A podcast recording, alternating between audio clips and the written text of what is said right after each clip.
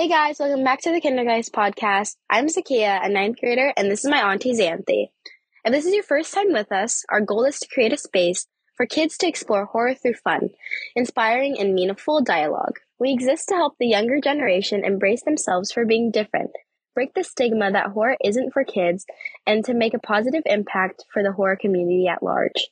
Today, our guests are Sean Parker and Steve Goldberg from the Mostly Horror podcast, which we have been guests on, not to toot our own horn or anything, but check out their podcast and we'll put the link in our episode notes. Today, they chose to cover Are You Afraid of the Dark, which is a TV show, and Harry Potter and the Prisoner of Azkaban.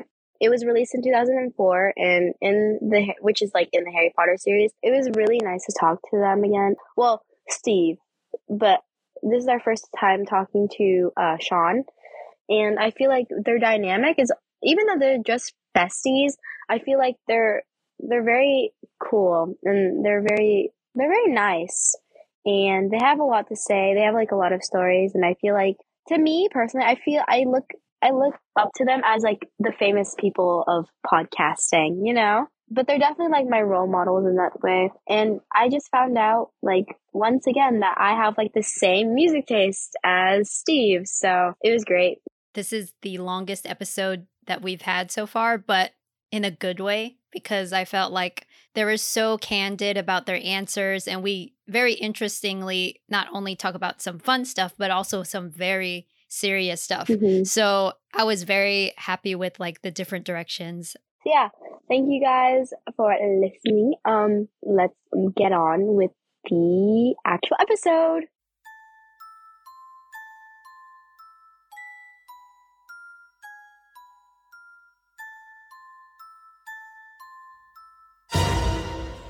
Have entered Kindergeist, a horror podcast for kids and ghouls. So my name's Steve. Um, I guess the the important thing while we're here is uh, Sean and I host co-host a show, a podcast called Mostly Horror, formerly known as Mostly Horror Movie Night. That uh, Xanthi and Zakia, you guys were so gracious as to join us um, previously on our show. But um, we're an interview-based uh, horror show where we talk, you know, with fans of the genre, filmmakers, creatives, actors, writers, etc um, but not only people that make horror films themselves, people that are, you know, have other professions that are just fans of the genre. So we've talked to an NBA player that happens to like horror. We've talked to a late night with Seth Meyers writer who likes horror, that sort of thing. So just talking with people who like horror. Um, outside of the podcast, I uh, am the manager of content operations for the Brooklyn Nets, which is a basketball team in Brooklyn.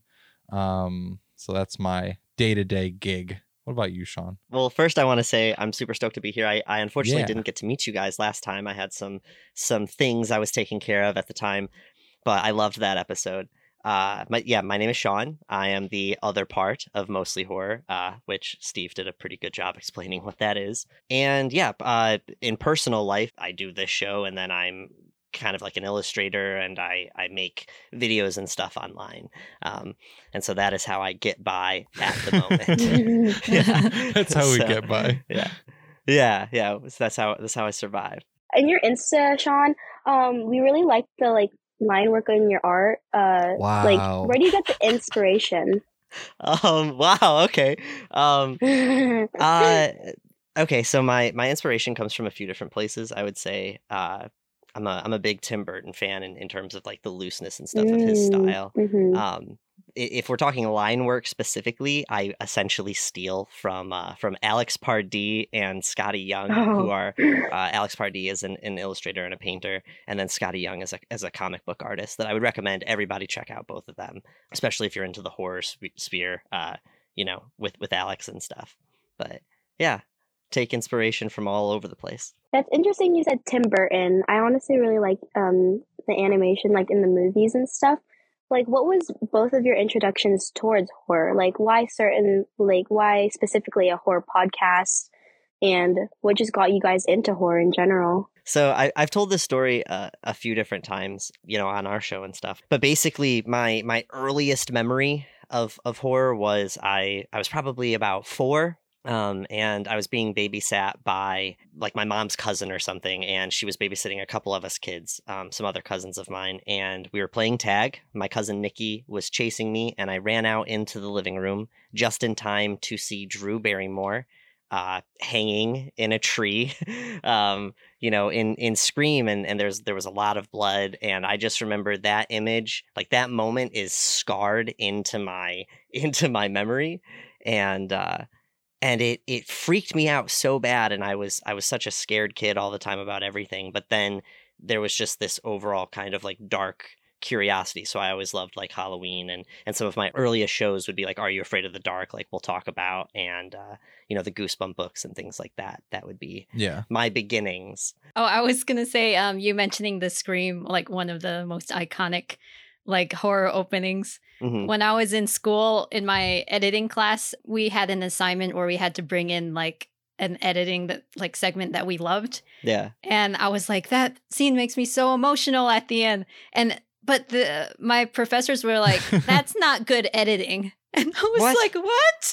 Yeah. yeah, but Well, so it's definitely like weird because it has like the dolly in on her and it's like sped up. So it's like an artificial speed dolly. And then it has this like blue flash cut that it does. So it like cuts to, I think it's just like a cut in. So it's kind of like a jump cut into her face more. So like technically, I mean, technically it does what it needs to do. So it's not bad, I wouldn't say. It is like weird. And but it's definitely of the time. Like it- Yeah. you know, it feels like a movie from that era. It's not like you made that movie in 2022 and you're like the editing looks like that, you know. It's not smooth by any means, but it's No. not like, you know, it's not bad. yeah, it's a good weird. Yeah. Yeah. I'm honestly so swept up in that moment. It's just such a terrifying moment, you know. It's especially when I was a little kid. I was like, these parents come home and they find their daughter like hanging in this tree, and the way the mom screams, like, oh man, it scarred me. Yeah, and then it cuts it cuts to the to the title Yeah. card. Yeah. Yeah, it's so so impactful. Yeah. No, it's so good. Yeah, your your professor didn't know what they were talking about. Yeah. yeah, horror needs more love in academia in general. Agreed. Yes. Oh yeah. Oh, absolutely. I really don't know if I could point to a specific moment for when I started to be a, a horror fan. I mean, I can point to the moment where I became a horror film fan, right? Like I and this is where it became like my favorite genre. Was not that long ago. It's like 4 years ago. Um watching Hereditary in theaters. It's like it's my favorite horror film of all time. I've never seen a movie that has like hit me like that. Like I saw it and I was like, I love this. Like visceral reactions. The the pole scene made me shoot my hands up into the air like that. Like I I freaked out in the theater and it was just phenomenal. So that's my like turning point. But I I do think like I've always really loved the horror aesthetic and like monsters and that sort of stuff. Um I know Sean is the same way, like watching Courage the Cowardly Dog growing up. Um I'm a big Billy and Mandy fan. Like that show is literally about the Grim Reaper um, and and a bunch of other weird things that happen. So I think I've always been like a fan of horror without really realizing that I liked it. But I've never liked being scared. Like I I don't mess with haunted houses. Whenever I go in to watch a horror film, I'm going in because I think that I'm gonna get artistically fulfilled. Like I'm gonna I'm gonna watch something and enjoy it from a cinematic point of view or from a you know artistic point of view, uh, not because I'm like chasing the high a lot of the time. yeah. I would love to find the high of Hereditary again, but Yeah. I I view things a more like artistic way, I think. And that's where Sean and I I feel like not that Sean doesn't search for that, but I feel like this is where we differ a little bit. Yeah, just yeah. I It, see. I'll, I'll say that it was frustrating being Steve's friend at first because we mm-hmm. bonded over Tim Burton movies, and I was like, oh, and I wanted to show him these horror movies, and he just didn't want to do it. And then finally, finally, we go and see Hereditary together, and I felt him change. There was a metamorphosis, and I was like, we got him. Yeah. we got Yeah. him. Came out of the came out of the cocoon and we were good to yeah. go. yeah, yeah, yeah. That's actually a beautiful story because it's like, you know, it starts with friendship. And that's kind of like similar to what Zakia and I are like because I was trying to get her into horror, but then Twilight Mhm. was the one that caused the metamorphosis. Yes. Well, Yes. it's I guess or but- Vampire Diaries, would you say? Yeah. Well, I mean both, but we talk about Twilight and vampires like in every episode, so it's like I think it's a bad yeah, habit. it's all good. No, it's not Um, a bad habit. I just it's a, wanted to know. It's a love. I'm like, No, you got to fill the quota. Yeah. It's fine. I guess so. I just, I was just like interested in wondering like what type of like horror do you specifically like? Like do you like gore or like suspense? Or is there any like anything specific about horror? it's so funny because we were just talking about this with um, some other folks this morning. But I love psychological horror stuff. I mean, normally you'll see them called psychological thrillers. I think a lot of them can be psychological horror. Um, I definitely lean towards the, you know, A24 horror elevated, if you will. I would not love to call it that, but um, a lot of people would. So, like, that's kind of my vibe. I love psychological stuff. Killing of a Sacred Deer is one of my favorite films. Um, I also do love big monsters a lot. Um, Cloverfield's another one of my favorite horror uh, horror movies. I definitely don't go towards gore a lot, um, and I also don't go towards like I don't know, just like jump scary movies. I've heard it's great, but like based on the trailer for Smile, it made me not want to watch it because it looked like one of those just like jump scare movies. I definitely want to watch it. I've heard great things, don't get me wrong, but that like kind of gives you an idea of the type of movie I don't normally love, like the early 2000s sort of horror. But yeah, that's that's mine. I would say is the like A24 brand, which I hate labeling myself like that, but That's. I mean, it's I'm just being though. real. Yeah.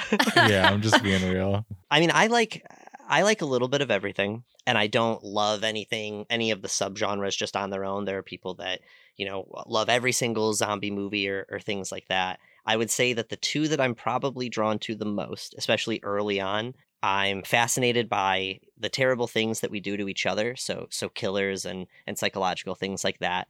I'm not a like a gorehead in the sense that you know, I chase down the the violent movies just because they're violent, but I do think that gore can be a very useful tool, just like a jump scare can. Uh, but I definitely don't love movies that only have that going for them.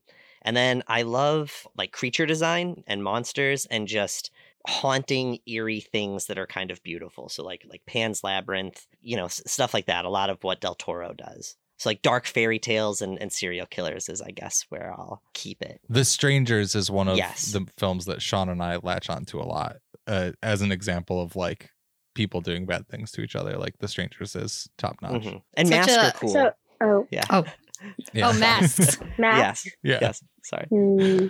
I was just wondering, have you guys watched Jeffrey Dahmer, the like the show thing, the like documentary thingies or whatever is like a show? Yeah. So so I have. Um. Ugh. Yeah. Why? What are your thoughts on it? Uh. What are your thoughts on it? I'm just wondering 'cause I I feel like I've only watched the first like three episodes because it kind of got boring for me. But I feel like why would someone create like a show like that?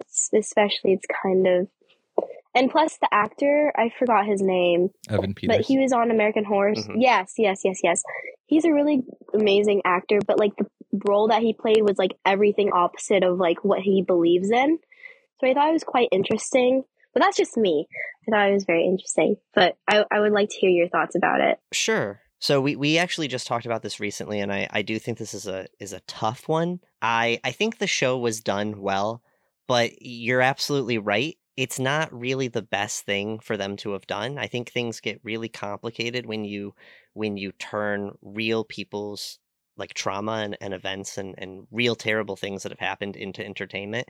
And it's not that that should never be done um, but it's that that needs to be done very delicately and you need to go about that the right way and and I do not believe that that was handled the right way um, for for a Yeah. variety of of reasons um, I also would like to throw in it's really hard to say what the right way is. yes Like I don't Yeah. I don't really know if there's like a catch all that you can say like, "Oh, this is the right way to treat a story about a serial killer that you're going to have this, you know, objectively attractive actor play this man and be, Mm-hmm.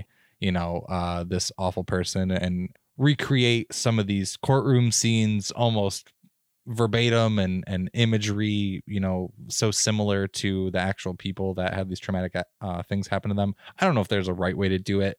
That said should you not create quote unquote art because of these things? I don't know. I think you should be able to create things but I, I think it all depends on like context. You know i think that a lot of the people that were outspoken about this show in a negative way was again kind of like what i'm saying with the people that these traumatic things happen to them or happen to their family members um, not wanting to see themselves represented in this way or having these things you know rehashed so many years later. But then after you you kind of find out i think they said like ryan murphy said like we tried reaching out to these people to get their blessing and like to allow us to make this thing or to at least have their sign off or whatever it may be. I, I think it all depends on context. Like you know should they before the show have maybe had a, dis- a disclaimer or that sort of thing? Or do you maybe is it really important to have the um the witnesses and the people that were in the courtroom look exactly like they did back then if you're just making a show? Um maybe it's not that important unless you're like specifically doing it because they asked you to. So it is really tough. Um you know i think that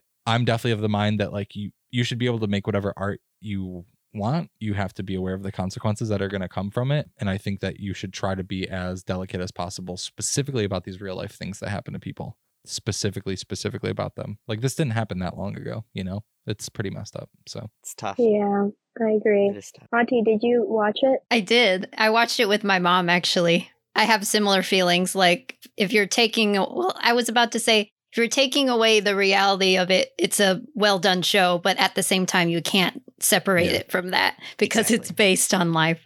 So yeah, feel feel very similarly. It's interesting because there's, you know, I, I remember going to like family video or, or video rental stores and, and seeing a lot of indie movies about about John Wayne Gacy or Ed Gein or things like that. So it's it's this is not the you know the the Ted Bundy thing with Zac Efron and then now the Dahmer thing with Evan Peters. They're not. It's not new to to make schlocky. And I wouldn't even call these schlocky, but but to make schlocky horror movies even out based on real things. But these are some of the biggest ones that have been released uh, that everybody's talking about. And yeah ryan murphy on netflix Yes, I was about to say it's, it's different. yeah Um, but I mean, even Kane Hodder, who's like the most famous Jason Voorhees, played Gacy and Ed Gein in some of these more indie movies. But it was a, not as big. It was in a different time. You know, even just by being a decade or so, I, I think that we're as a society, as a, a country and, and culture, we're we're trying to progress and, and learn from these things. So we're talking about a lot of stuff, and I, I think it's complicated and but I think it's I th- I'm glad that we're talking about it. I guess is is where I'll leave it. I watched the show and and I'm not going to go and recommend it to anybody for those complicated reasons, but I did I did consume the it. other thing the other thing that i would say is that i don't know do you have to keep making like what what new thing are you adding to this like jeffrey dahmer storytelling you know i think that Mindhunter done by david fincher who's the best director of all time in my opinion uh, i think that like that is this new perspective that we haven't really gotten on like the serial killer genre and so they're able to cover like Manson and all these different serial killers in the show, but they do it so well and it's from a new perspective. If you're like, oh, what does this add? I think the covering of the serial killers themselves may not be a new perspective, but the covering of like what they're doing and like the killer profiling and that sort of stuff that they do in Mindhunter is like a pretty Yeah. new perspective. no, absolutely. to have. Whereas, like, if you're making another Dahmer doc or another Dahmer reenactment thing, like, what are you doing that's new? Unfortunately, it doesn't feel like it's to do something new. It feels like it's to do something that's going to make moolah. Yeah. Yeah. Oh, Oh. go ahead. No, I was just going to say, unfortunately, there's these small handful of serial killer icons that they just kind of keep reviving because of the the kind of serial killer boom in the 70s. And, and there's just a couple people. And it's just interesting because they wouldn't do one. They're not going to make a Netflix series about the Golden State Killer or like BTK or like re- more recent things. Um, it's just like these couple of people in the 70s and 80s for the most part. It wasn't it greenlit for season two. Wait, what? Dahmer? Well, I think what's Wait, going to what? happen is Ryan Murphy is turning this now, as Ryan Murphy is known to do, into an anthology series. I think that this is going to be the next. I mean, for those that are listening that don't know, Ryan Murphy created American Horror Story. He created American Crime Story or whatever it is. They did OJ Simpson and then uh another one I can't think of off the top of my head. But yeah, I think this is going to turn into a anthology style series where every season is a different insert serial killer here maybe and that's fine i guess i don't know do it the right way yeah, that's all that's how i, I didn't know that. I'm just finding out this now. Me neither. Um, but I'm assuming that Gacy's next then, because they had Gacy, you know, in this one. I would assume that that Gacy would be the well next one. spoiler alert Well, whatever, man. but uh no i know i'm not gonna watch it probably but yeah that's I, i'm 99% sure that's what they're doing with it i read something i'm not the one to break news on your guys' podcast but that's uh that's what i thought i heard I don't know. I guess we'll see what happens. great question though Yeah, Yeah, so in uh, lighter news, we we're going.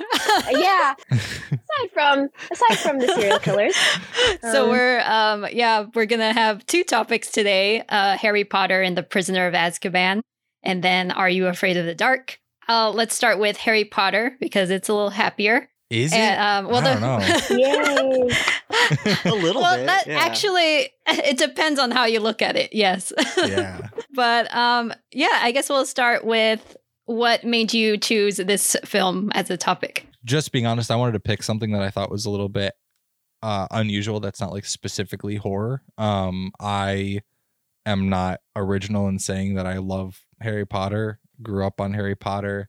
Um, I was the age of Harry as the books were coming out, so they would be like, you know, he was twelve, I was twelve, sort of thing, which was really cool. Uh, I felt like I was able to go to Hogwarts. But yeah, I the actually was it as the movies were coming out? I don't remember. I digress. But anyways, loved the books and then equally, you know, as everyone else does, love the movies. Um, I think the movies are phenomenal.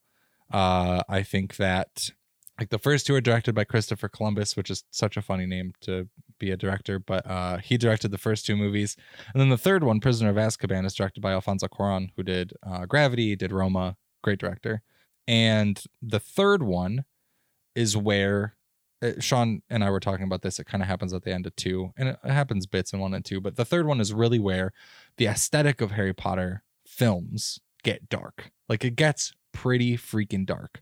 Um, the the beginning of the film is is light enough with his aunt or second aunt or whatever she is, Marge. Um, but then the rest of the movie, you're introduced to all these dark things. So, um, before getting into all those details, like I really thought that Harry Potter is a good, a good example of this thing that is delivered to the youth uh, as this, you know, wonderful wizarding world, and you know, watch these movies. They're amazing, which they are. Don't get me wrong. Great story.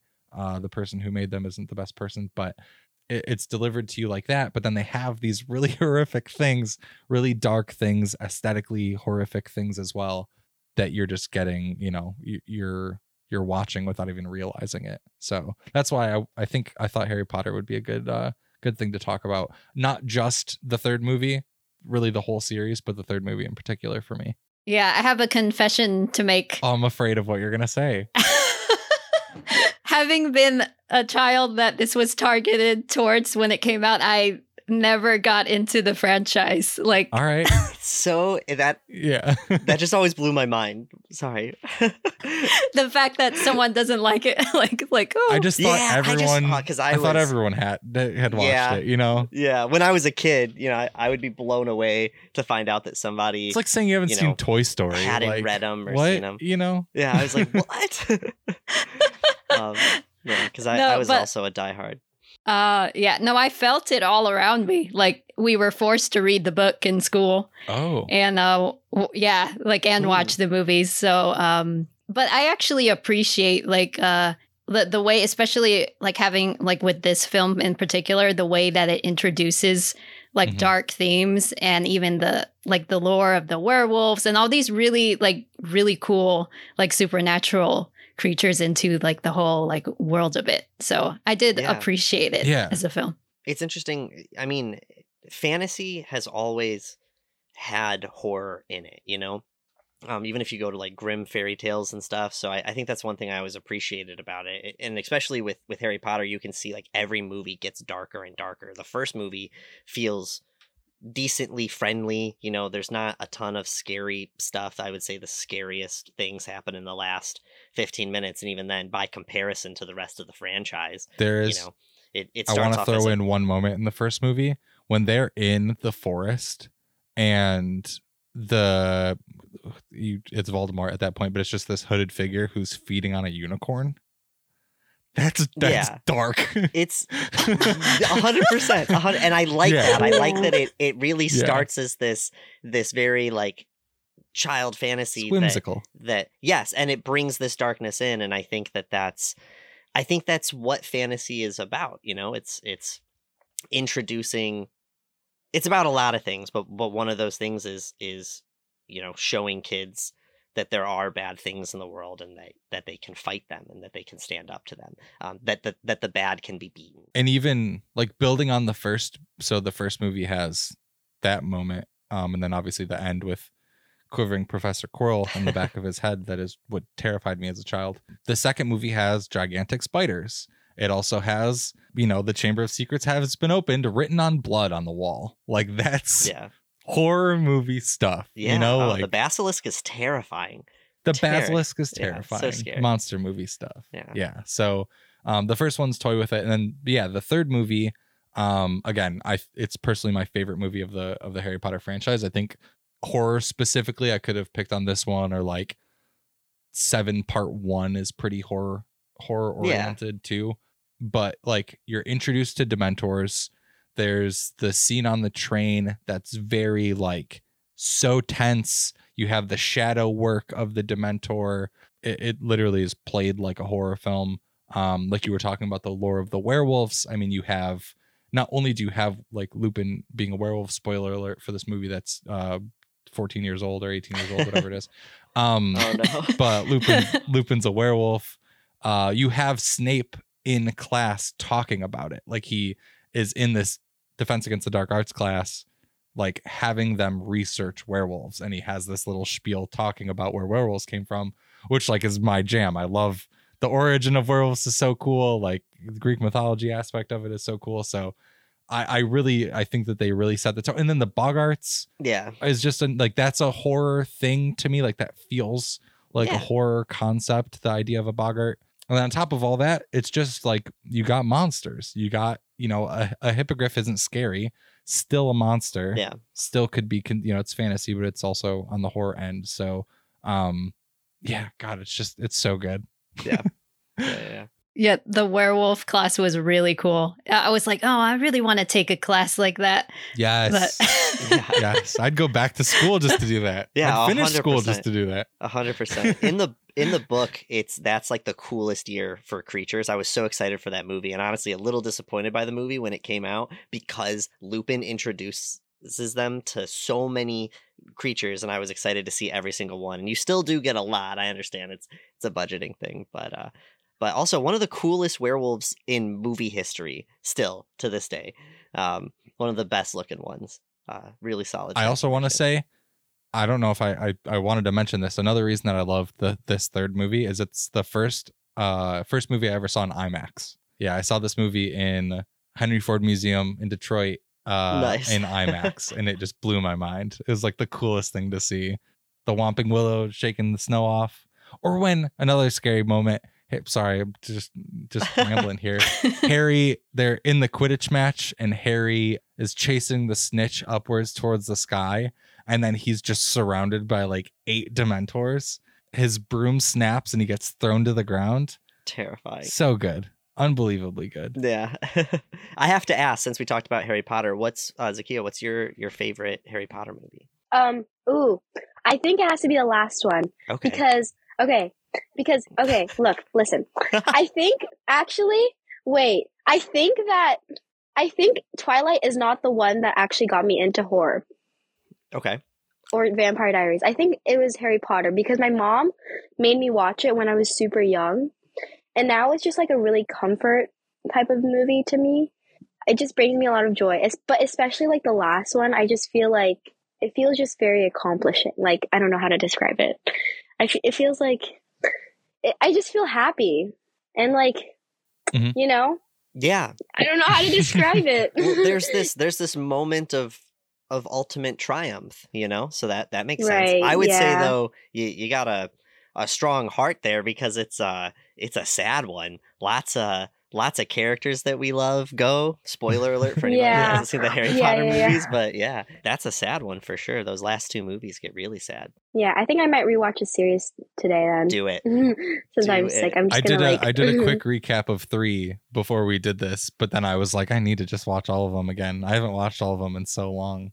They are great. Oh my great. gosh, yeah. They are great. I think like it's almost Christmas season. Well, it kind of is. So we have to like rewatch all of it, all the movies again. Yeah, absolutely. Maybe this just inspired me to get someone, whoever we can get from Harry Potter, on the show for Christmas season. Let's Let's go. Wait. Yeah. Who, who should we get, Zakia? Be realistic though. Don't say Daniel Radcliffe. I would love Daniel Radcliffe. Mm. Oh, I don't think. I honestly feel like none will answer Yeah, I'm. Wow. if you reach no, out. you're you're real. but it's worth a shot. Could we get Luna? Ooh, Luna Maybe Lovegood? Lovegood? It's a good idea. Maybe if I had to choose, like if there was a chance for me to choose, I really would want to interview um Emma Watson. Yeah, Me Emma's the best. I have to say that that the third movie is when I developed a very big crush on Emma Watson. Oh no. That, uh, exists She's like, oh, no. That's when she Oh, punches no. Draco, and you're like, oh, no. Something the about best. it. yeah. Oh, Draco is Yeah. so. Mm, yeah. I like Draco's him a lot. Like I, there's like a phase that I had quarantine time where I was just like super obsessed with Harry Potter again. Like my, it's like my love for Twilight hasn't went away. This, it's like the same thing how I feel about Harry Potter. So I feel like Draco is just like I don't know. He's so he's definitely something. I don't know. he's like my Edward. He's like my Edward in Harry Potter. Uh, All right. Yeah. Don't tell anyone, guys. we'll Edit- get edit we'll get out. Draco on the show. Didn't yeah, we try? We'll Didn't we him try to get Draco? Yeah, we did. 'cause We he had did a book coming yeah. out or something, and we were like, "It's worth a shot." Yep. And he said, "You wish," hmm or no, that's what Harry Potter said. Sorry. Yeah. No, Yeah, he no, he just part of the didn't. quote. Yeah, Potter. Such a bummer, Yeah. man. It's okay. Yeah. See, yeah. it was worth a Well, shot. I'm gonna try. It was worth a As soon as we're done We'll with this conversation, I'm gonna try to get some Harry Potter people, and I'll I'll shout you guys out because that's uh, a great idea. Yay! Cool, cool. Yay. Oh my gosh. I did want to ask, like, on so there's that scene where they're like, like imagining their greatest fear, and then they find a way to make it funny. Yes. So I'm curious, can like, what would be your guys's? Wow. Yeah, I need a Yeah. second. It's No rush. I think One. so. Two, oh. So I two two big things. Don't like spiders. Uh, very afraid of spiders. Um, but they already do that. Like they the spider and then it's on roller skates is one of the things. Great scene. One of the best scenes of the movie, by the way. Great choice. There's also I am deathly afraid of of heights, which is funny because I'm very tall. Don't like heights at all. I don't know. Maybe like I'm standing on something really tall and then like I slip. But it's one of those things where like you slip and then you are just like a foot down, like you don't go far at all like that. So I guess that's not making it funny, but it would just be like one of those things. You know those TikTok things where like they cover a kid's face and they pretend like they're lifting him up really high in the air and then they make they like touch the top of his head so they think he's on the ceiling and then they drop him and he's right on the ground.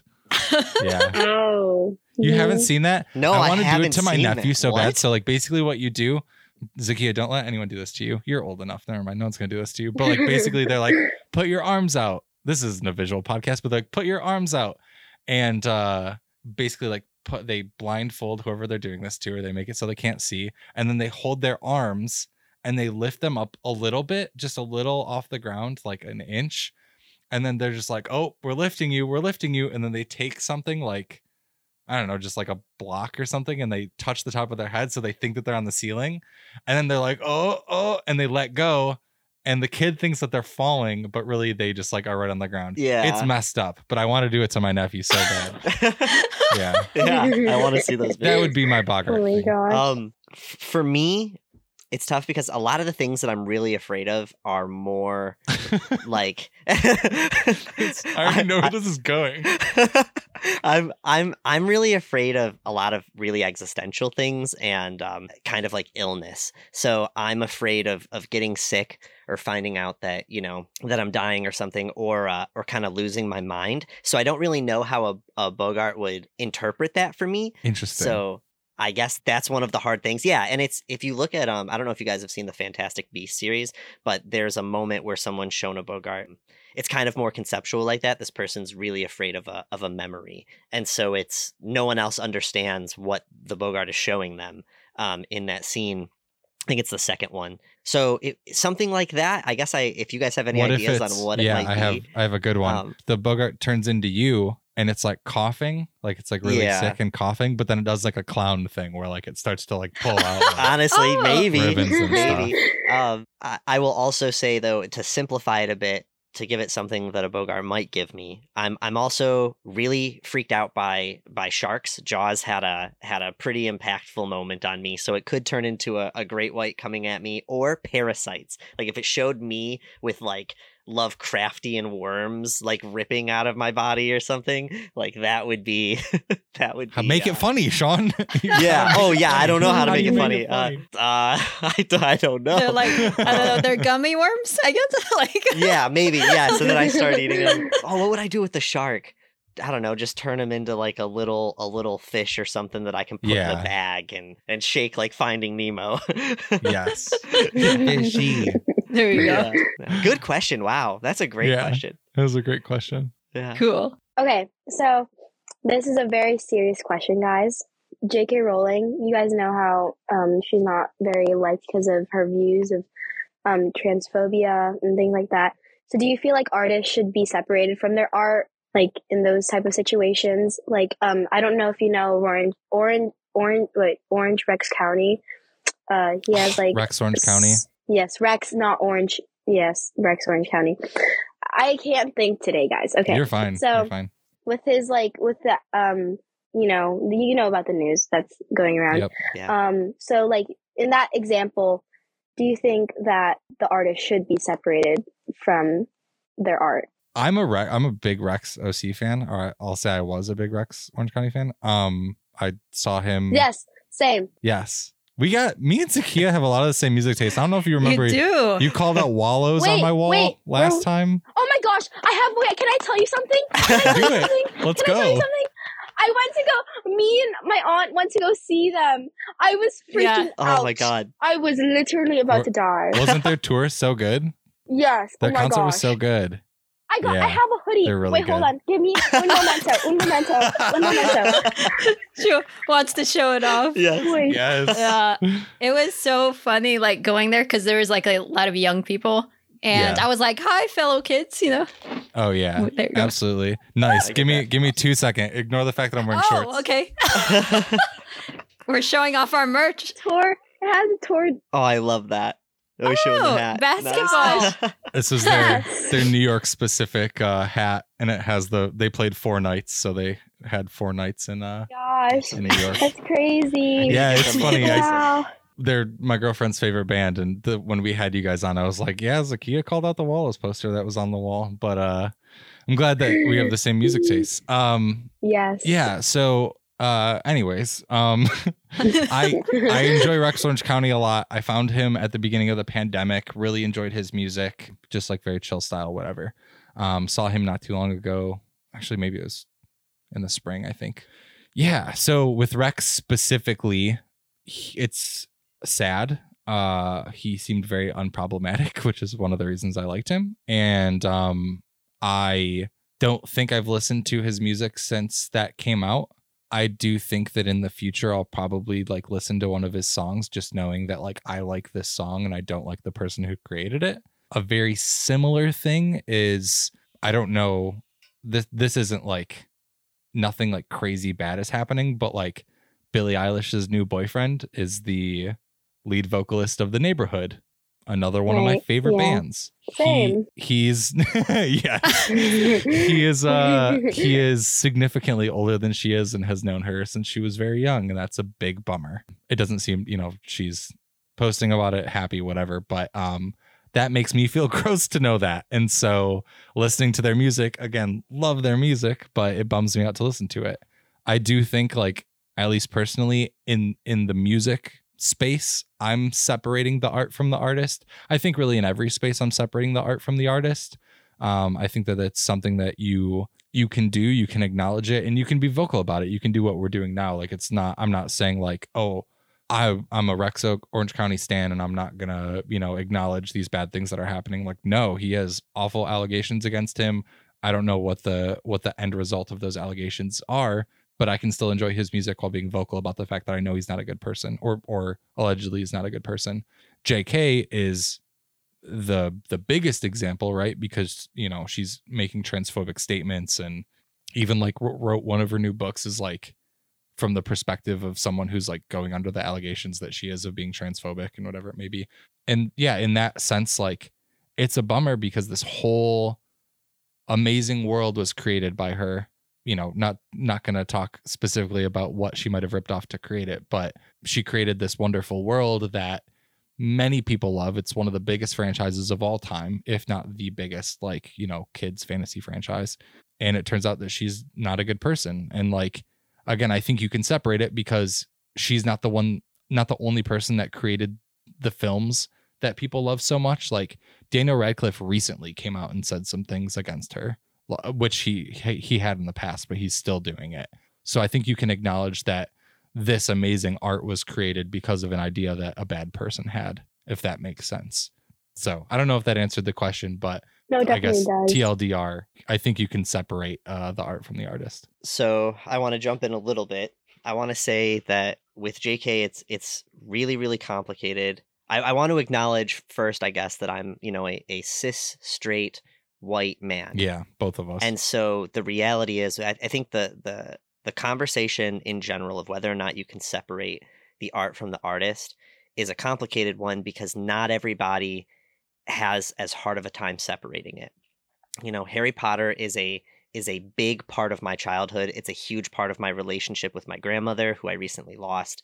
And so I can't untie the emotions that I have to that series and frankly I don't want to. And so when it comes to like my personal my personal experience, I know what I'm able to do, but I also have to acknowledge that there are other people who this series meant the world to, who it's a huge part of relationships that they have with people that they love and you know it's a it's a huge part of their childhood and they are being personally attacked by J.K. Rowling where I am not. So it's I just have to acknowledge that it is easier for me to separate it where it's it's not for them. You know, I it's something that I wrestle with all the time. I do want to also say though that while J.K. created Harry Potter again, to what Steve said, we're not going to talk much about where she might have ripped off a lot of stuff, but um, there are thousands of artists that have made that world. You know that that world exists outside of her book. It exists in the forms of those movies, which had hundreds of people working on them, um, from actors, if not to, thousands. yeah, if not thousands. You know, actors, musicians, uh, concept artists, r- other writers. Uh, you know, video games. There are there are a lot of people that create something, and so I think it's it gets complicated when one when there's a, a huge a massive creative project and then one person sucks from it and i think that that can go into complicated conversations about you know it, it's hard in today's world to really consume anything without it trailing back to some bad person this company might be ethical but they're owned by this company that's not or things like that so it's it's tough it's really it's really tough Yeah. Even the illustrator, the illustrator of the books, you know, like mary JK yeah. didn't illustrate didn't illustrate these books. Like there was someone who created the the iconic imagery that we know today, you know, that turned into these movies as well. So yeah, I think it's rough. I mean, even there's a there's a band that I love called Dance Gavin Dance, and they've had uh, so much turmoil throughout their history of being a band, and recently their lead vocalist has uh, had some allegations against him and had some alcohol issues and whatever it may be. He took a, a brief sabbatical and is now coming back. And it's just like, it's tough to know where the line is. It's tough Yeah. to know if I want to support. Um, and to Sean's point, we're straight white dudes, and we we say this on our show all the time. Like, our perspective is very limited, and we we say how we feel about things, but it's it's very important to know that like we are not the end all be all for any of these opinions, in any of these like Right. subjects. lastly i'll Yeah. say very quickly that that i definitely denounce jk rowling at this point Yeah. i'm i have no interest in in giving her anything i will not be checking out any new books that she does or, or anything like that i don't care what she has to say anymore uh, when it comes to harry potter i will probably still watch those movies for the rest of my life. I, you know, I'm not out here buying Harry Potter merch on a regular basis, but I also can't promise that I'll never spend another dollar on Harry Potter. Uh, and and kind of my thoughts there are that even if she never made another dollar from Harry Potter again, you know, she's she's a billionaire. She'll there's nothing I don't think financially that we can do to her. So I think the worst thing that we can do to her is separate her from the art, say that it belongs to us, which really it does, and uh, and kind of remove like uh, attack her legacy. Yeah, that's a great way to say it. But Attack again, I, I don't know attack or legacy because that's that's all that's unfortunately with the, the capitalist world that we live in uh there's financially there's nothing that we can do even if no one ever bought another harry potter thing there's there's nothing we can do to jk rowling money wise she'll always be rich Right. Yeah. Great question. Sorry valid answers. Yeah. Thank you. Yeah. Zakia has these um really deep questions happening today. I love it. it Let's go. sorry we're so long-winded on Yeah. them but yeah obviously there's a lot to say Yeah. No, I, Um, actually. Oh, sorry. I was just gonna say no. I appreciate the discussion, like Zakia bringing it up, and um, you, Steve and Sean, with your answers, because even though like our podcast is targeted towards kids, I th- I feel like these are conversations that they are having already yes that a lot of adults don't realize. So it's really good. yeah well that's that's one thing i Oh, sorry. Go ahead, I- Sean. I was just gonna say I, I love this about your show in general, from from the horror to the to the real things that you guys will talk about. It's I think a lot of things don't give kids enough credit to handle darker things or to handle serious things or to to have thoughts to, to be able to understand what's going on and to be able to to give you know valid thoughts and express their very valid feelings about it. So Yeah.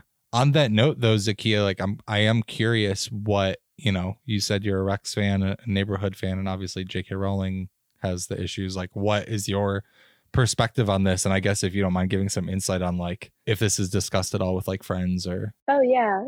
I was very disappointed with like the Rex, the whole Rex thing. I've known about the the JK thing for a while now. Um, yeah, I just try my best to separate. I haven't listened to Rex in like ever since the allegations and things like that. Because even though I'm separating from like the art from the artist, I still feel like it's betraying whoever the victim was, and I Mhm. don't want that to like affect people who were affected by him in any way, shape, or form, no matter if I know them or not, you know? So I don't think I'll be listening to them for a while now or the neighborhood or I love the neighborhood. It's so good. But you know, especially Rex, I don't I'm I'm not sure how I feel about him anymore. That's that's how I and like a lot of my friends are me and my friends have been talking about it for ever since it happened.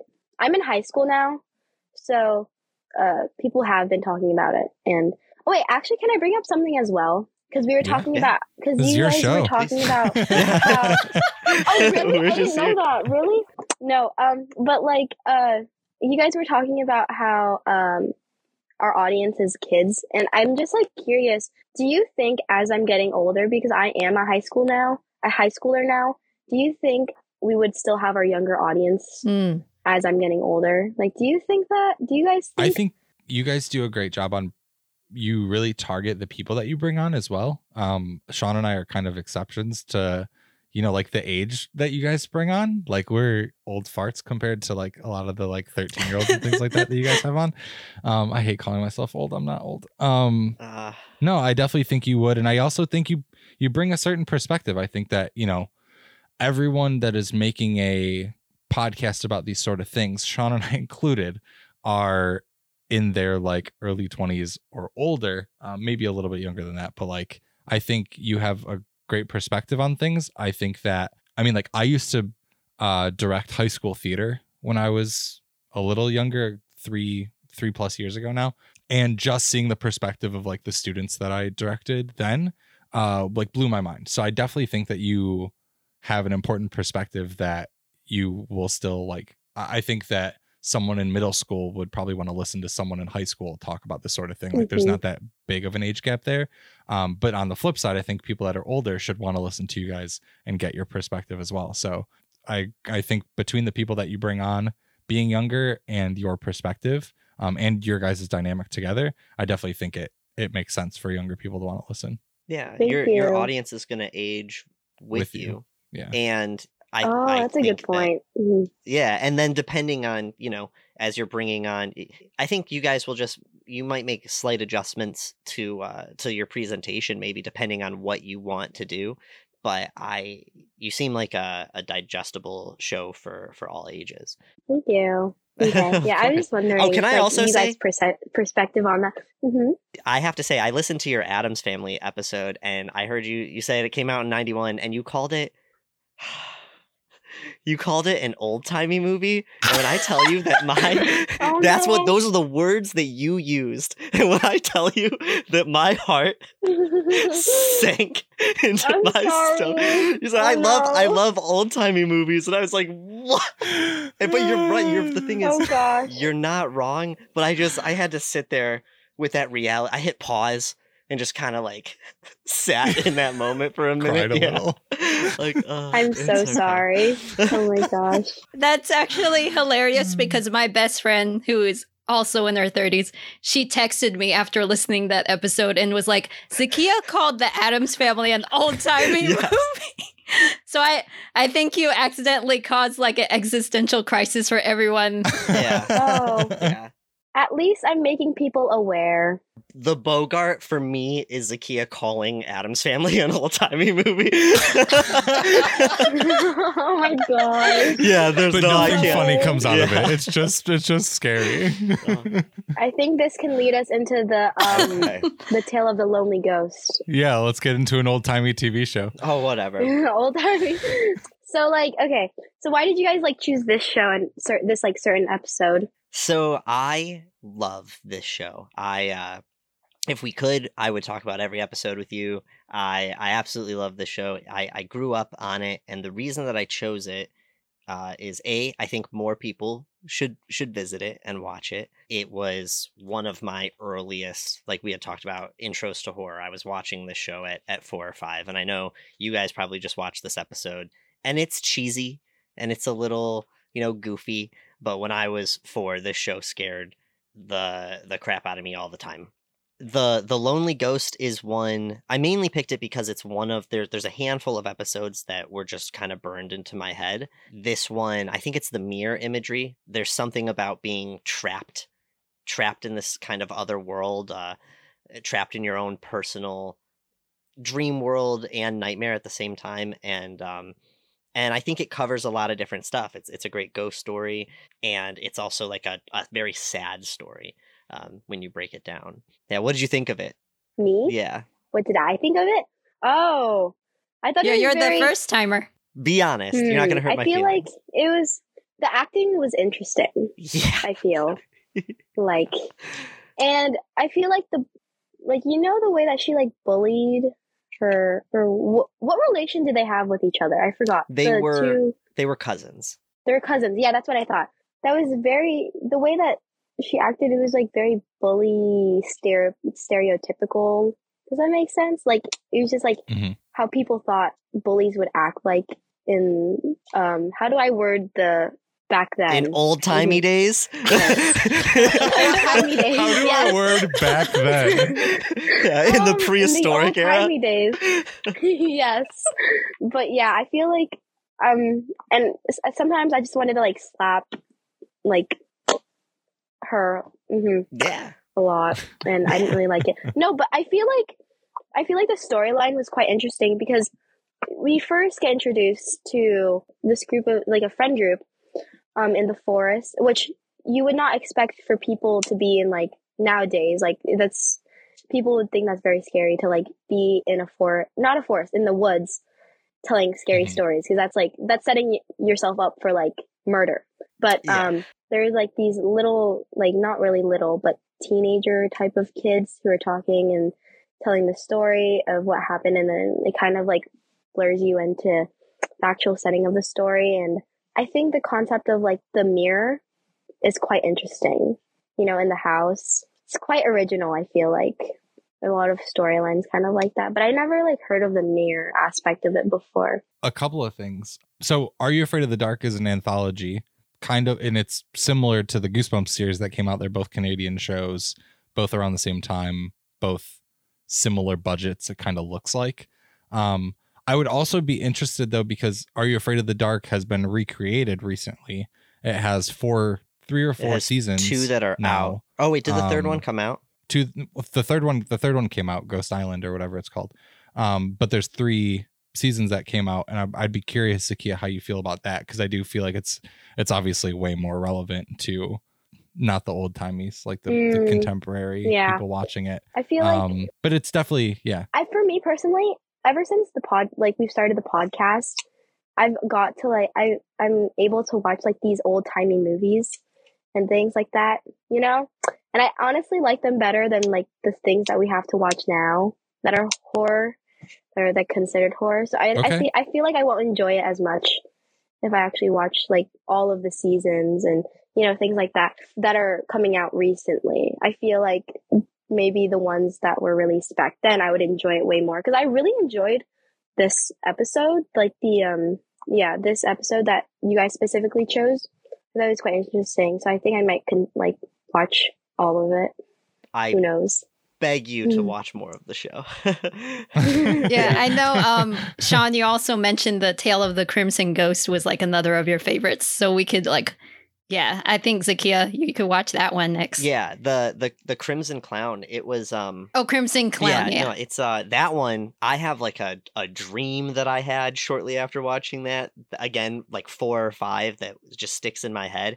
I think that the reason I pushed this show and why I highly encourage you to you know to to revisit it or to to watch it for um for your first time is I think that out of the kids material like like horror that's made for kids i think that this show pulled less punches than than a lot of other things. Goosebumps kind of takes a, a comedic vibe a lot. The episode that you guys watched the lonely ghost is not the scariest one by any means but there are some that get that are just really haunting or introduce these these really scary ideas and i i personally i love anthology i love short stories i love getting a different episode of something or a, like a completely different i don't know there's some uh, short stories can do things that longer format stories can't especially in scary stories Right. they um hmm they don't feel the need to explain everything they don't feel the need to give this intense conclusion all the time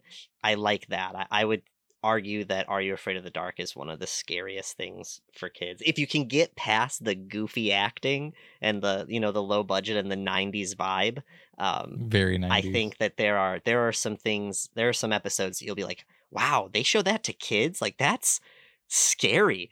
I feel like Goosebumps is like kind of sim- can be kind of similar towards um Are You Afraid of the Dark? Because yes, I, I saw that. I saw that. I remember it was like the summer. I don't really not this summer, but when I was younger, I was just on Netflix and Goosebumps. Like there's a series or it was like a show. Yeah. There was like this one episode that kind of like scarred my brain for a while, and it was like this green stuff Monster blood. under the. I think it was that Blood, one. Yeah. I believe it. And then there was like the basement. it was Oh, is it the pl- the the dad that Yeah, like the working dad. the I think it was plants? the dad. stay out of the basement. Yeah, that one. It was that one. And then there was like a camp one too, I believe. Welcome to Camp Um, Nightmare with the weird dog like thing. Yeah, yeah, yeah. I think it was that one too. So those those are the two that kind of scarred me the most. But as I was watching the episode, it kind of like I kind of got flashbacks from Goosebumps watching those. It's Yeah. really interesting. But yeah, um, but like, do you guys believe in ghosts at all, or do you guys think like there might be a chance? what a question. Uh, so I I grew up obsessed with Ghost, and and when I say obsessed, I mean I would rent or check out from the school library uh, books on Ghost and, and paranormal things all the time. I watched every doc that I could, even before I was, because I really became a horror movie fan when I was 10, but I've always loved spooky things and, and stuff like that. But I, I was too afraid to actually dive into horror until 10. But I would watch every documentary I could, shows like Ghost Hunters with the TAPS, you know, the Atlantic Paranormal team and stuff like that. So I, I spent my whole life believing in Ghost. I would say that in my early 20s, when it came to like a lot of like religious things, I, I was kind of like questioning a lot of stuff and I realized that I couldn't be as skeptical about some of my previous beliefs without applying that same skepticism to to other things for me. I don't know what I believe anymore in terms of ghost. I love the idea I eventually I want to go on like a, a cross country tour, staying at different haunted locations and hotels if I can, because I want to experience something again. It's been several years since I've had like paranormal experiences myself, and it makes me rethink them now. And uh, none of them were ever, you know, where I saw like a floating apparition ghost right in front of me. It was always just kind of really weird things, things moving that shouldn't be moving, or like shadowy type figures. So sorry, I, that's kind of all over the place. But but basically, I'm open to the idea. I would love to explore it more, but I I don't know anymore. Where I most of my life I was very confident uh, and and could say yes. My short answer is no, but uh, I was raised I was raised very skeptically. Like my dad is a very skeptical scientific person. Um, so I've always had that mindset about things and I do to this day. Yeah, I've never really believed in ghosts. Um, one thing I will say is I I think the power of belief is very interesting. Like the general power of belief. So like Sean was talking about staying at these haunted places. Um I think the power of being alone in a dark room or being afraid where something happened in the past and the effect it can have on you specifically, both mentally and physically, uh, is very interesting. So I do think that, you know, ghosts, spooky ghost people die, come back and uh, have a white sheet around them. I don't believe in that, but I do believe that there's there's power in places where bad things have happened it's like a weird placebo effect it's like this a, a place um, or an area has power around it because these things happened and it affects you mental, mentally and physically to know that you're there to to be in the situation for me like watching ghost shows and things like that or like when people like shout out to someone we've had on the show my bloody galentine she's like a paranormal investigator visits cemeteries and things like that i i feel like people that go searching for paranormal things experience something. Um, I don't think they experience ghosts, but what I think they experience is still something that's just as valid, and it's the effect of your mind, not necessarily playing tricks, but but leading into fear or or just the the entire experience. So, ghosts as a spooky uh, character, I do not believe in, but Can I ask Yeah. Steve a question on Good your guys' show?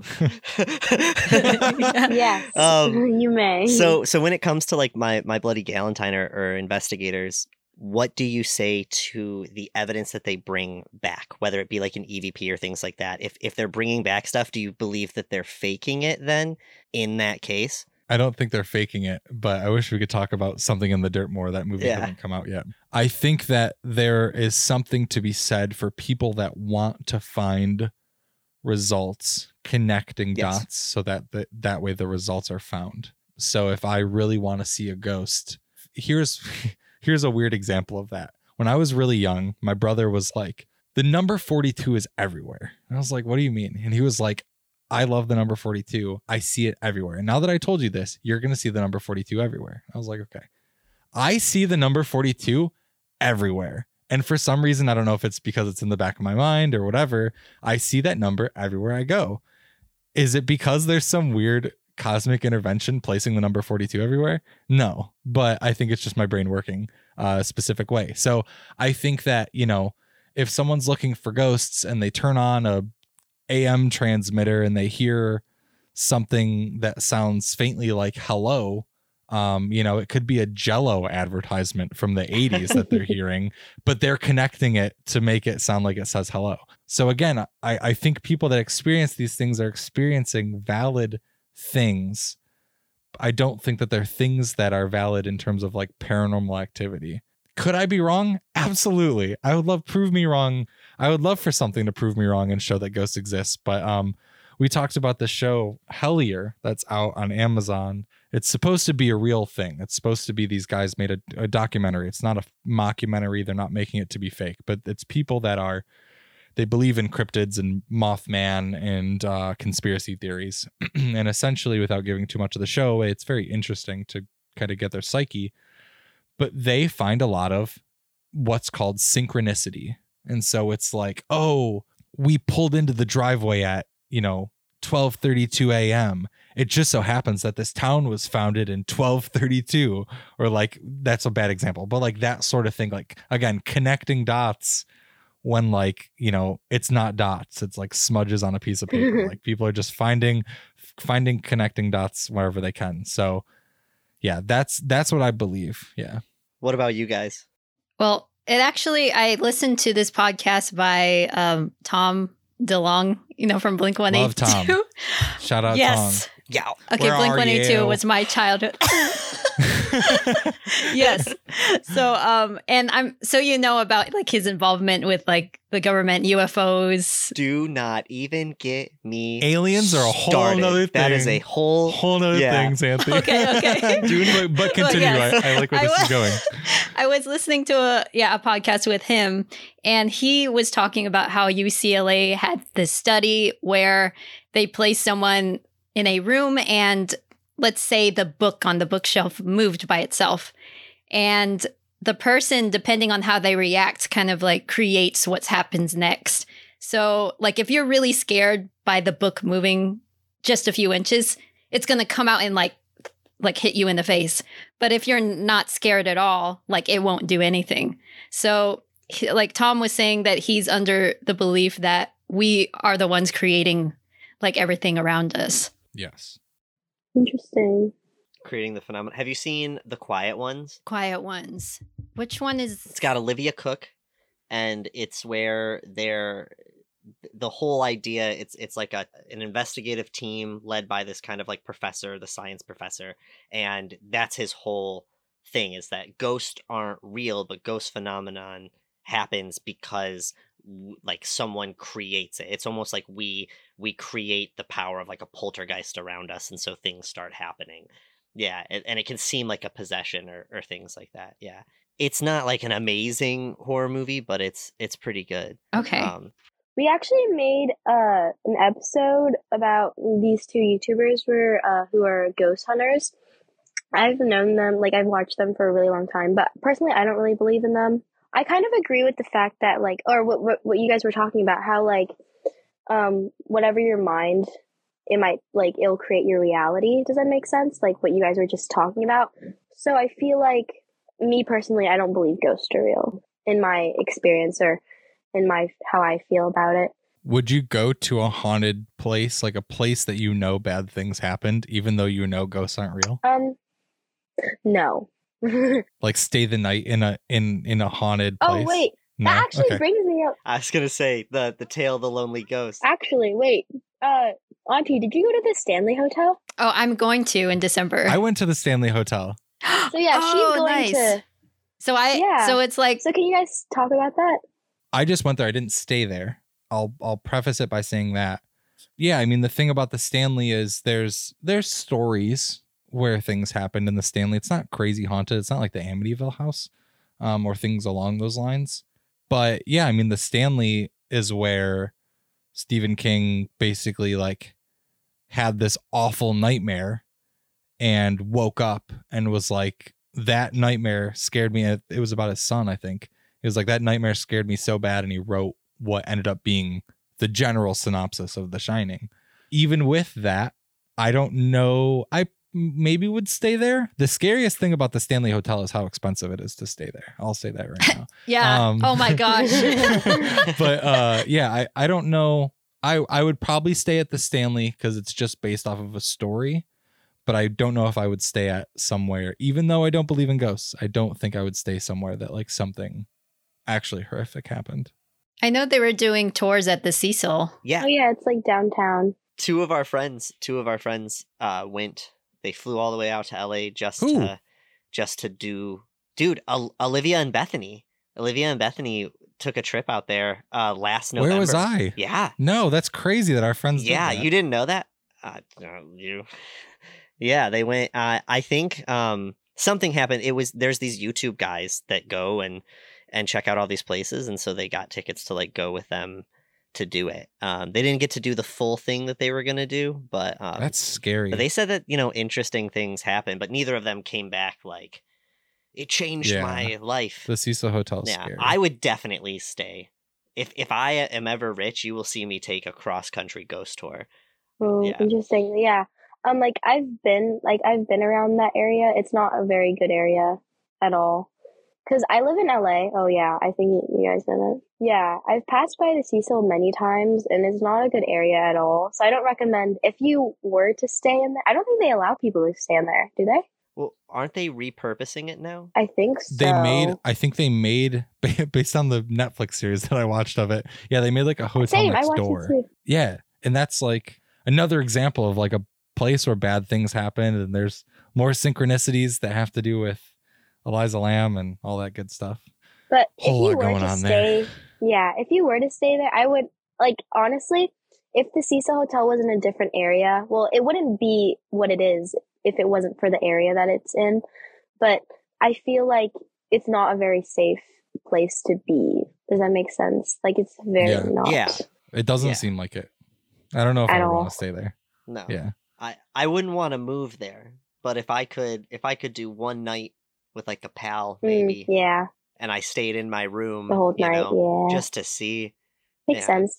Can I recommend have you seen 1408? No, That's the that's the one with um oh my gosh, what's his name? John John Cusack. John Cruz. Yeah. Yeah, yeah, yeah. yeah. Highly recommend. that I you think watch. that's I think that's an, a Zakia approved one or not Zakia approved, let me but like see.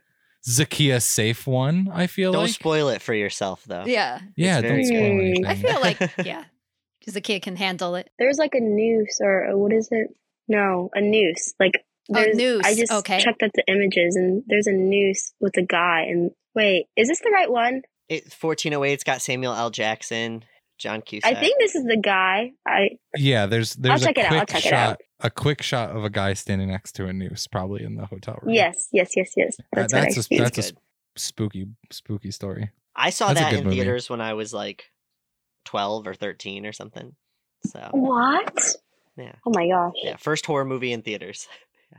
Um. So, do you guys have like anything else you want to say um about Are You Afraid of the Dark before like we move on? My thing that I would like to say about Are You Afraid of the Dark is is mainly just to to really recommend it to to anybody. Watch the old show, watch the new show. Um Yeah, the new show's I very think- good. We should yeah. I definitely want to say that. It's not Yes, the it- same, but it is it is well done. Yes it's the new the new show is an anthology in terms of seasons. The old show is an anthology by episode and it's introduced the whole concept is a group of friends gathering in the woods to tell each other stories and i think that that story lovers can can relate to that. Anybody that wants to to write can relate to that. I think that's a beautiful idea uh you know the idea of, of friends sharing stories and uh, i also think that it holds up as as in my opinion one of the scarier bits of of kid media. Um, so if you can get through the, you know, the kind of goofy, cheap acting, like I was saying, um, yeah. Or just show your show your younger uh siblings or younger family members that, you know, if you I think that that's part of like where my experience is going now where it's like I want my nephew to watch things that I think are scary for kids. Like it doesn't matter if I show Sean like I want to show Sean but like I want to show someone young too. So absolutely. Great. Yeah, I, I thought it was a great choice because, of course, me being a 90s kid also grew up with this and Goosebumps. And, but this show in particular is really great. And the new one, like you mentioned, because it's like celebrates story writing or Yes. just like horror stories by young people. yes. And um, I love the character arcs. Like, you know, beginning, something's happening, then the character is like changed, well, like changed by it for the better. And I thought such a beautiful like way to close it out. couldn't agree more. Yep. Yeah, thank you. Um, so I just was like wanting to know, um, like what children's horror would you like recommend towards our audience? As you know that we have a younger audience. Me first or you? uh you can go, Sean. Okay. So, because this excites me. Um, you know, we, we've talked about Are You Afraid of the Dark? Goosebumps. I think that for this question specifically, what I'm going to to focus on is watch some of the the kind of fantasy things from the 80s if you haven't. I think that puppetry is is eerie. Um, you know, watching things like Labyrinth, Dark Crystal, sort of these dark fairy tale stories. Uh, I think you guys talked about the or witches recently, right? Um, Yes. yeah, Mhm. yeah, things like that. I'll definitely say I, I I think my my answer for this specifically right now will be will be Dark Crystal. I think it is. It's not straight horror, but it is a a very spooky dark fantasy. Um, and the puppets alone, if you're looking for something to kind of unsettle you and, and give you like an uncanny valley sort of feel, uh, I think that, that that's a good one. Watch the movie and the show, and they're both on Netflix. the quick easy one for me is Laika's stuff like Coraline, Paranorman, etc. I know that you guys have talked about them a little bit.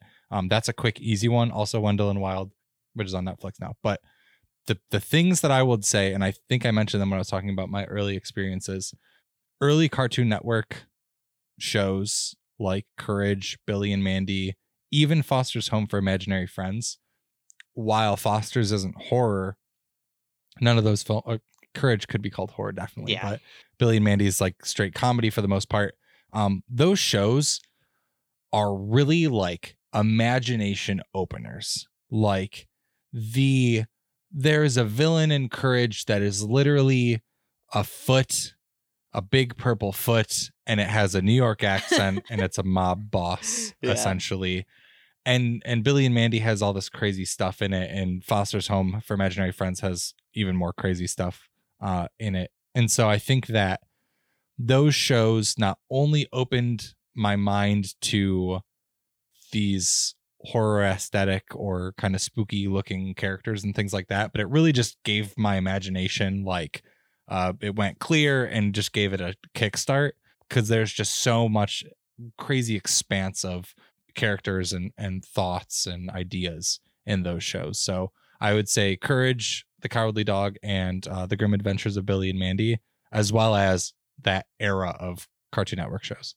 Can I throw one more out there? Go ahead. Don't Be Afraid of the Dark, which is similar to Are You Afraid of the Dark in terms of title. But if you haven't seen Don't Be Afraid of the Dark, there is a there is an original movie from the 70s, I believe, or the very early 80s, but I think it's like 78. But then Del Toro did a remake in like 2000 and Del Toro produced a remake. yeah, produced a remake in probably like 2009, 10. Um 10. 10. I would say particularly that remake is very much so a a children's horror story. If you want to kind of like bump up the the scare factor, um, that is still like kid appropriate but but very scary. A a girl moves into a house to to stay with with her dad and you know his girlfriend that are renovating the house and they find out that there are these weird little things there. Highly recommend that. Agreed. Same. Thank you. uh, what advice would you give like kids who want to start podcasts just like us? Uh, I would give the same advice that Nike gives in all of their advertisements, which is Oh, just no. do it. Just do it. Yeah, just do it. I think if one, if I've learned one thing, or not even learned one thing, but been, if I've gotten something reinforced over the course of us recording our podcast, which again is guest based, so new guests every week, every time that we talk with someone that is objectively successful, um, the overarching theme is you just have to do things. We just got done talking to uh, the writers of the menu they, you know, have done some great stuff in their career. They wrote for The Onion. One of them works for Late Night with Seth Meyers, but they just up and wrote a script and put it on Blacklist, which is a script site. Like they just did that. A lot of the filmmakers that are coming up now in the horror genre, uh, like David Bruckner and and Radio Silence, and um, a lot of the, those people started making shorts. They just did it. Sean and I, on a whim, started creating this concept, and we recorded two episodes, and it was awful. And then we did something different and but we just did it and we we just now at episode like 80 have like really nice audio. Like we've we've had like you know we've been working out kinks and like sean hasn't had great wi-fi the whole time. Like you just gotta jump in and you just gotta jump in and do it. Like do you want to talk to the director of your favorite movie? Just do it. Just go search their information. Just go try to find their manager, their agent, or try to find an email, like just do it. Not even just podcasting, like everything cool I've ever gotten in my life or that I've like worked towards in my life is because I was just like, why wait?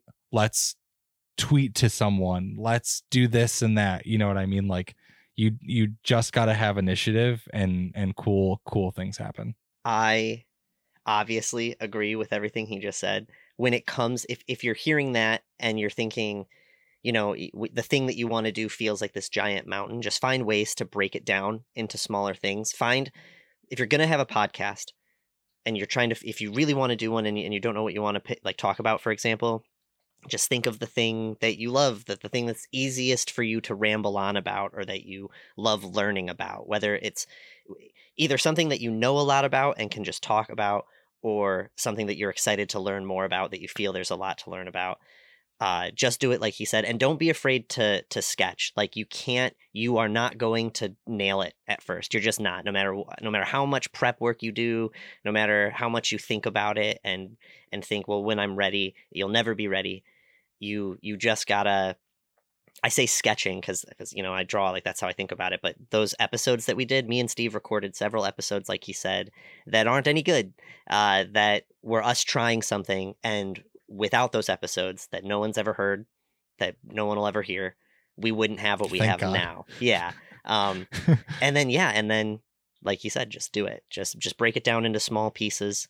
Make a list of things and use use your phone if you have to you know record record just just get stuff going and you can worry about polishing it later but you need to you need to get those base those flat colors on there first you know the structure and then you can decorate it yeah. That's really great advice, you guys. Thank you. Yeah, that's like Absolutely. really beautifully said. Like basically you have to feel the freedom to fail so you can get better. yes Wow. absolutely and also like i there's so many times where i see like um uh this is a weird example but like rappers will blow up and then they'll work with a producer and the producer's like oh yo you hit me up on instagram like you sent me a dm on instagram like six years ago. Like i never realized like you were trying to work with me but now you're this big artist and you wanted to work with me. Like that that rapper was still trying to reach out to people still trying to do whatever.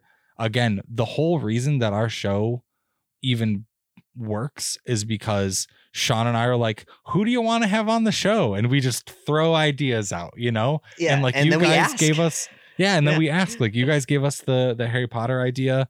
I'm gonna go and throw emails out. I'm gonna just and just contact whoever I can, and maybe one out of a hundred will say yes. But like it's just that that trying uh, to begin with. The other thing I will say about podcasting is just talk about something that you're passionate about. Like people want to listen to podcasts where people are passionate about the thing that they're talking about. Someone could talk about painting if it's if they did it in a passionate way, and I'm sure that there will be people that want to listen to them do it.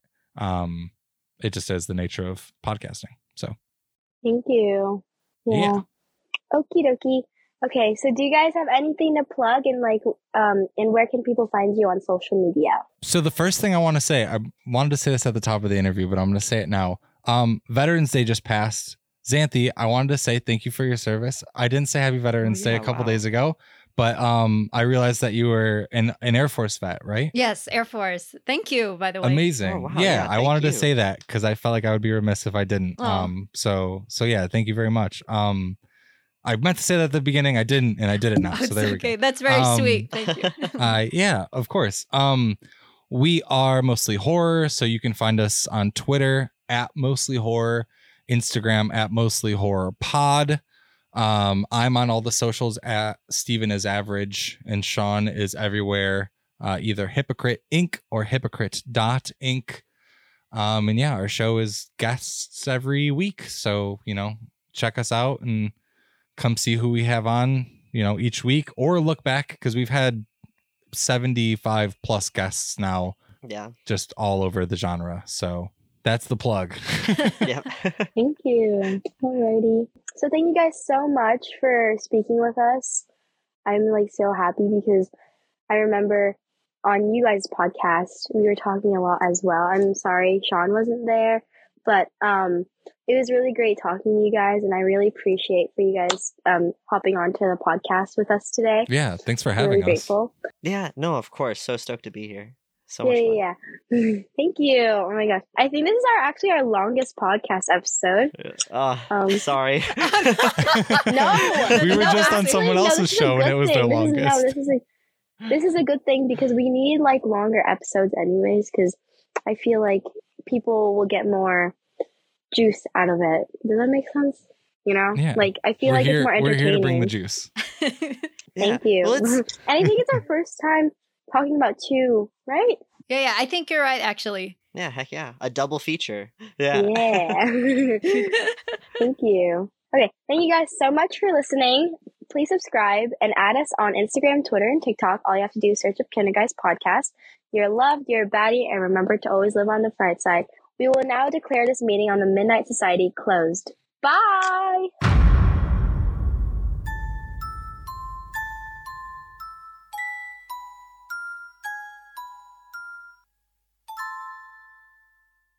Yes. yes. Um, puts out the fire. Love it. Yeah, so good.